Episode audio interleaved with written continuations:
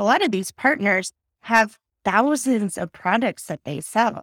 The most challenging thing about partner enablement is trying to merge all of those streams into this great, highly functioning mindshare superstar.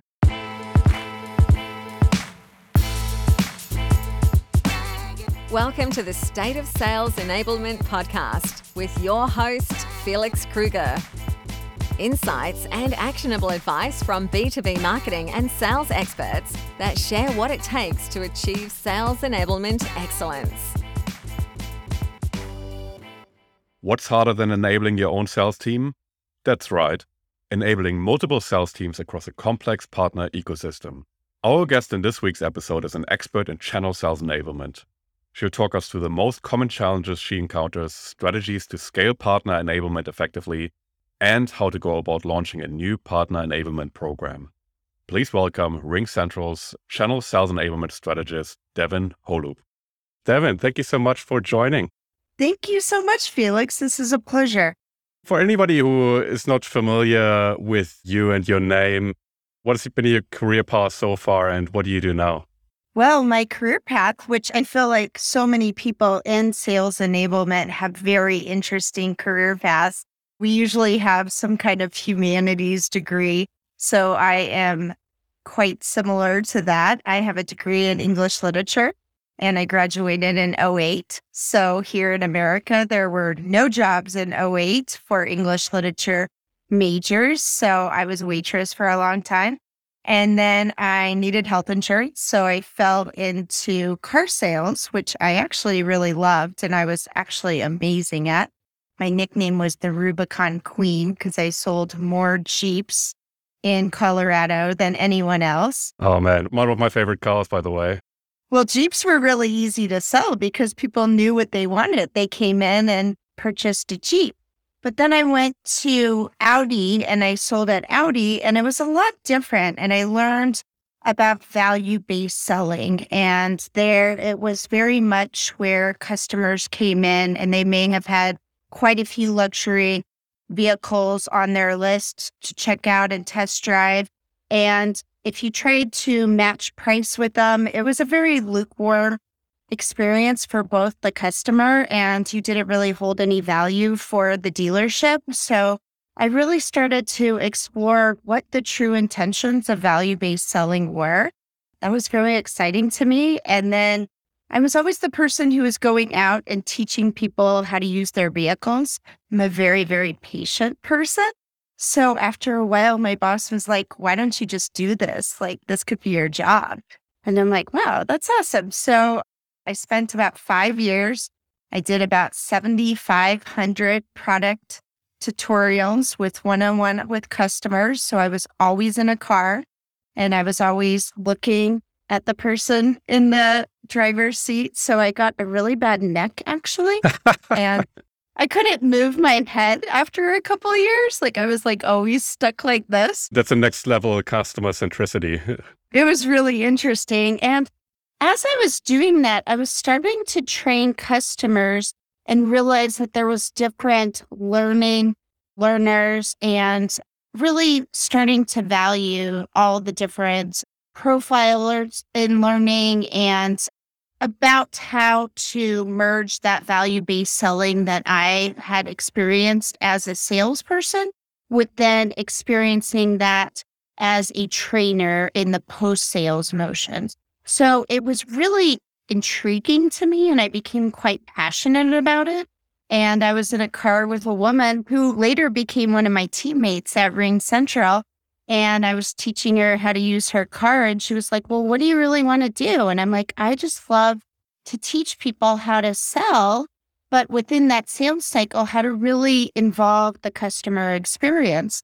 And she was like, Well, that's sales enablement. And I'm like, There's a name for it. And she's like, Yeah, there is. So I actually went back to grad school and I got my grad degree in learning design and organizational change management. And then I went to work with the lovely woman, and she's on my team at RingCentral now. So it's a very serendipitous story.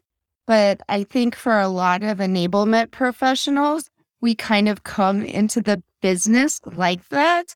I don't think any kid wakes up, you know, at six or seven. And when you ask them what they want to do for their career, goes, I want to be in sales enablement.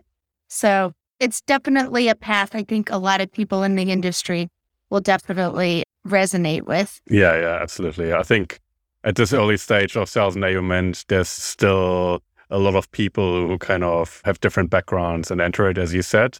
But I really strongly believe that there will be more structure around the job and there will be more on the radar of people in general, like in the sales space, but also of university and any academic institution that will build more of a body of knowledge around it to make it easier for people to enter the space. I love that. Felix, you and I can start definitely evangelizing that because I definitely think that that needs to happen. Yeah, yeah, absolutely. So people understand your setup and your role within the organization. What exactly does Ring Central do and what are the kind of customers that you guys serve? So Ring Central is a global UCaaS cloud-based communication platform. We were born in the cloud. We've been doing it forever. We started with fax actually online fax kept the lights on for a really long time at RingCentral. And then we developed a PBX, a online cloud-based PBX replacement. Cause you know, the days of like the old phones, like the Cisco Avaya phones, it's definitely, especially with post-COVID world, it's definitely transitioning onto only cloud. So there's an amazing market for it. And we've watched all these different competitors pop up and it's really a value to me at RingCentral that we mm-hmm. were born in the cloud and UCaaS is what we do. We also have a customer experience platform that is CCaaS. And so I love that because I really am a true advocate for the employee experience really helps to shape and give residency to the customer experience. If you have an awful experience as an employee, like how great are you going to treat your customers? So at RingCentral, we really merged the employee experience with that customer experience on those two platforms. And we're global. We're in over 100 countries. We're just launching into India, which is huge, huge market and really big for UCaaS as far as total addressable market right now. Awesome. And you specifically look after partner sales enablement, correct? Yeah, I'm on the partner enablement team, which is it's complex, it's challenging. I think the partner community is so shrouded in mystery, like you're always having to explain like what the partner community does, what the ecosystem looks like, what channel is. I love to explain it as, oh, do you have an Apple iPhone? You didn't probably buy that phone at Apple. You probably bought it at one of the distributors like Verizon or AT&T. So that's the channel. But so many people don't understand how products get to market and having this really rich partner ecosystem. It's very rich and exciting because it's always about creating great value for not just our customers, but really our partners. If I imagine a company like yours set up with a rich partner ecosystem, and there's essentially lots of different partner sales teams that you have to deal with, how do you effectively enable them without actually sitting in the office and having those relationships? Like, how do you go about that?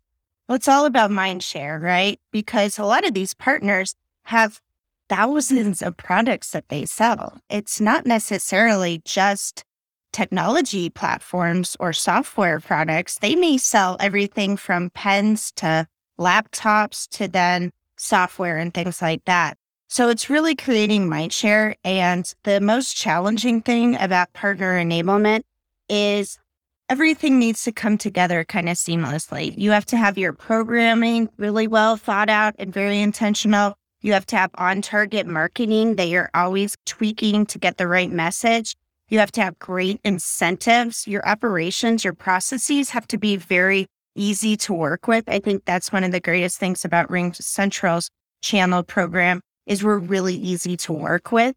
And then you also have to have a great enablement team. And one of the best things about partner enablement is trying to merge all of those streams into this great highly functioning mindshare superstar. That's right. And how do you go about establishing mindshare if, let's say, senior management onboards a new partner, you know, they agree on the commercials and then it's time to start collaborating on the sales front? Like, how would you make sure that you establish yourself as that person enabling that sales team? And how do you build that mindshare that you referenced? I think it's really creating a lot of value in the enablement. I think that companies that we partner with, what is our bottom line is that we want revenue. We want to sell licenses. But of course, we're super easy to work with. But then when we're enabling new partners, we want to make sure that they're onboarded really fast and that they understand all the processes and how we work, our rules of engagement. And then we start building in these layers where we have certifications around our product portfolio. We help them build out their marketing plan. I think that that is a great opportunity in really securing partner mindshare is really teaching them how to have their own marketing around our product portfolio, co-branded marketing materials, and then building in very curated and bespoke enablement, engagement. Like today, we did a webinar on selling into the SMB space. Always asking the partners what they want. I think that that really resonates along the lines of making really curated programming and content because they know their business and they know their customers way better than we do. If we created enablement without getting their feedback, we would just be creating it in a vacuum. So we're always working with those partners to make sure that we're really agile, iterating the kind of enablement content that they want to see for not only their employees, but also for their customers. And I think that that's the greatest thing when I talk about the virtue of partner enablement. It's creating this relationship between our company, our organization, the enablement team, but the partners as well, because the partners really want to take care of their customers and they're our mutual customers. So we have to set expectations and have very clear communication about who will be responsible for what motion. And I think that's the coolest thing about channel enablement is really creating this virtuous partnership between those partners. That's really interesting. So in a way, it sounds like you're essentially also doing a marketing job in the way that you engage partners to secure that mind share. Is that fair to say? Yeah. And it's really interesting because I feel like in partner enablement, you're kind of doing everything. You're building programs, you're really trying to dive down into the operational. What processes are getting speed bumps in them that are slowing people down or discouraging people from working really well with you? And then the enablement piece comes in. We're supporting them, we're building them. And to build that value with partners, where something that I really love to communicate with partners is I'm not just teaching you about how to develop great discovery skills for Ring Central's platform. I'm teaching your employees to develop great discovery skills. And that's just an example for anything that they sell. Having that industry mindset where, oh, this is something that's really happening in the market that you should be aware of. Like having that communication with partners, I think it goes beyond just simple enablement of how to sell. It really teaches them how to see things from a very holistic viewpoint and then really drives down into that value based selling, which I love. Awesome. It sounds like you have quite a large partner ecosystem. So I can imagine it's difficult to find that balance between doing things that really scale and things that are really personalized for the respective partners and I guess on a micro level also the individual sales reps. Like how do you manage that balance between scale and personalization? Oh gosh, Felix, this is like one of those things that keeps me up at night actually. I've lost a lot of sleep on this because it is so true. If I could do everything that I wanted to do when you talk about partner enablement, with a huge partner ecosystem that we have, it's just not feasible. In the enablement industry, we're not a revenue generating. So it's hard to get headcount. It's hard to get sometimes some of the resources that we need, licenses for LMSs, for partner facing things.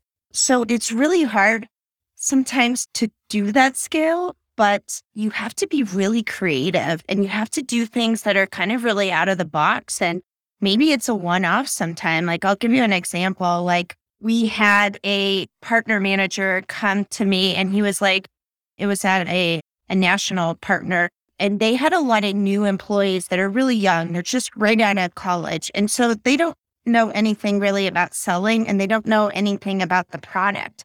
But having these big certifications and things like that, that was taking a lot of time from them because they were getting onboarded on every product that they sold. So they needed really like micro learning. And so the partner manager and I developed something with Google Classroom, which is great. Like, please, everybody check out Google Classroom. It's so easy to scale with it and to do these really bespoke enablement projects. We did something called the Dojo. And once a week, we had one of our solutions engineers and the partner manager and me on, and it was 20 minutes. And we would do things like value based selling, products, things and we gave away prizes and we made it really gamified. The thing with Google Classroom is everybody needs a Google account to access it. So we encourage people to actually open their own Google account under the dojo so they could pick all these really silly names. There was like a Teenage Mutant Ninja Turtle reference, and there was all these Karate Kid references. And it was just really fun. And then at the end, when everybody had passed, we sent out custom black belts that we made. and like, we got those black belts for like 99 cents a piece. They were like really cheap. So, what was the investment really in that 20 minutes a week and like building content and then the 99 cents per? But it went really far to gain that mind share and it was fun and it was unique and it was a great way for that partner manager to get in front of those people. And they're never going to forget that. They're never going to forget that partner manager. So it was just something kind of out of the box that didn't cost very much and it had a really big impact. Absolutely love that. That's such a great idea. I think you talking about it, I can see how sales reps would find that really fun to participate in something like that. That was really fun. Yeah.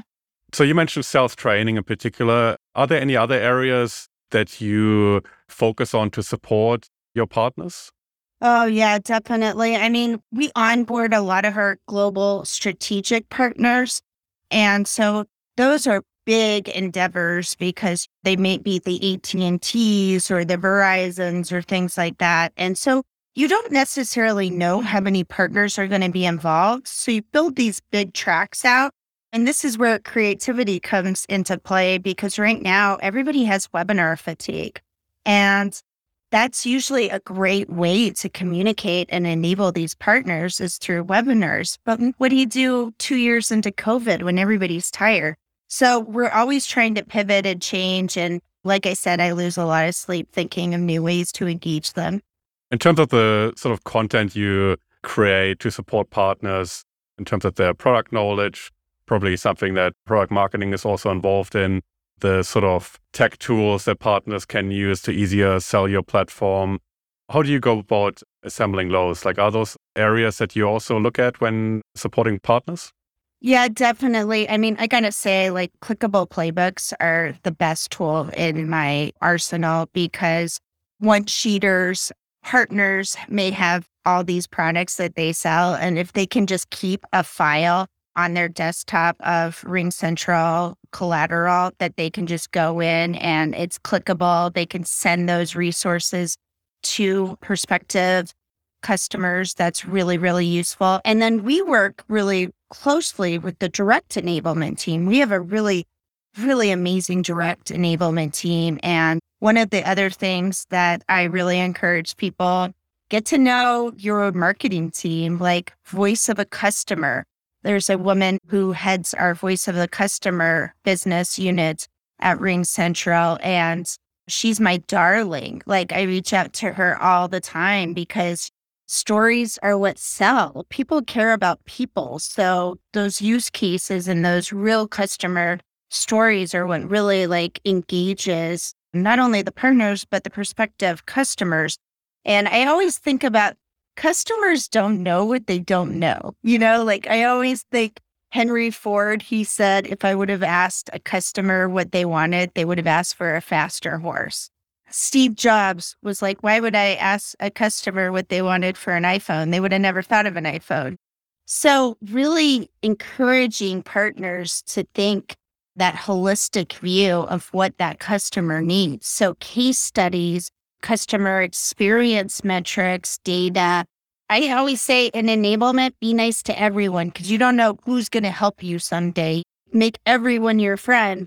It just happened last week that I had a partner manager needed two references for a financial service deal to close. And he's like, I need these two very specific references and case studies. And I could call up that woman and voice of the customer and get them in. I think I had them in 10 minutes. So amazing. Make everybody in your organization your friends. Work cross collaboratively because I think when you're talking, especially about the partner ecosystem, you don't know exactly where those customers are going to come from. They might be different segments, they might be different verticals you're not looking at this very narrow perspective on what this potential opportunity is. It's so wide sometimes that you really have to have a lot of different resources and friends to make sure you can come up with good collateral to make it really engaging. I want to change gears a bit and talk about starting out with a partner enablement program. There's a lot of commercial sales and sales leaders listening to this podcast that might not have the luxury of having a sophisticated partner enablement program in place. If you had a clean slate in front of you as a business leader, how would you go about establishing a partner enablement program? Wow, that is a great question. Well, that's really interesting because I think that the ecosystem is so challenging to really understand you really do need people with channel experience to really understand that ecosystem and understand all the different players. The partner community is vast. And I think that that's something we've done really well at Ring Central is really identifying what the different partners and what they actually bring. Like a master agent may have hundreds of people under him or her selling the product and then it rolls up to them. So I think if I was going to start a partner program is really just having some people with a lot of channel experience.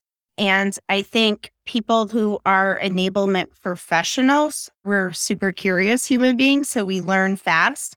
So it would definitely be the programming people at the top and then partnering with those enablement professionals and then partnering with great marketing too. So you can get the message of what you can really add value to the partner's business.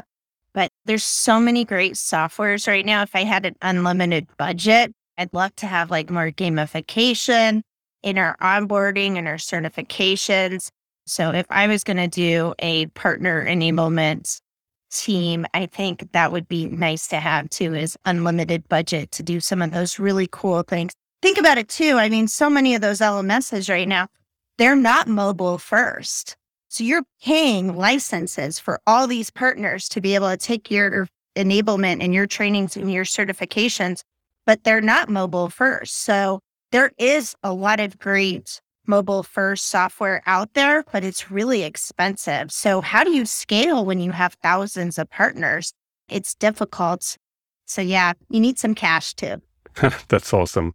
Devin, thank you so much for sharing your insights. I've learned a lot as always when I talk to you. If people want to talk further about partner enablement and continue the conversation with you, where can they find you online? I love LinkedIn. It's like my home away from home. So, Devin Holub, LinkedIn, connect with me. I love having friends. And I like friends all over the world because I'm going to come visit you someday. Come over. You're always welcome. Thank you so much, Devin. Thank you, Felix. This was really fun. Have a great day. You too. Bye bye. Next time on the State of Sales Enablement. I believe in this team. I am passionate about what the team can be able to accomplish. There is talent there, there is passion behind it. Most importantly, there is this willingness and urge amongst the sales individual, the sales crew members I talk with on a regular basis to learn, to grow, and to evolve. That can't be taught. That's inherent.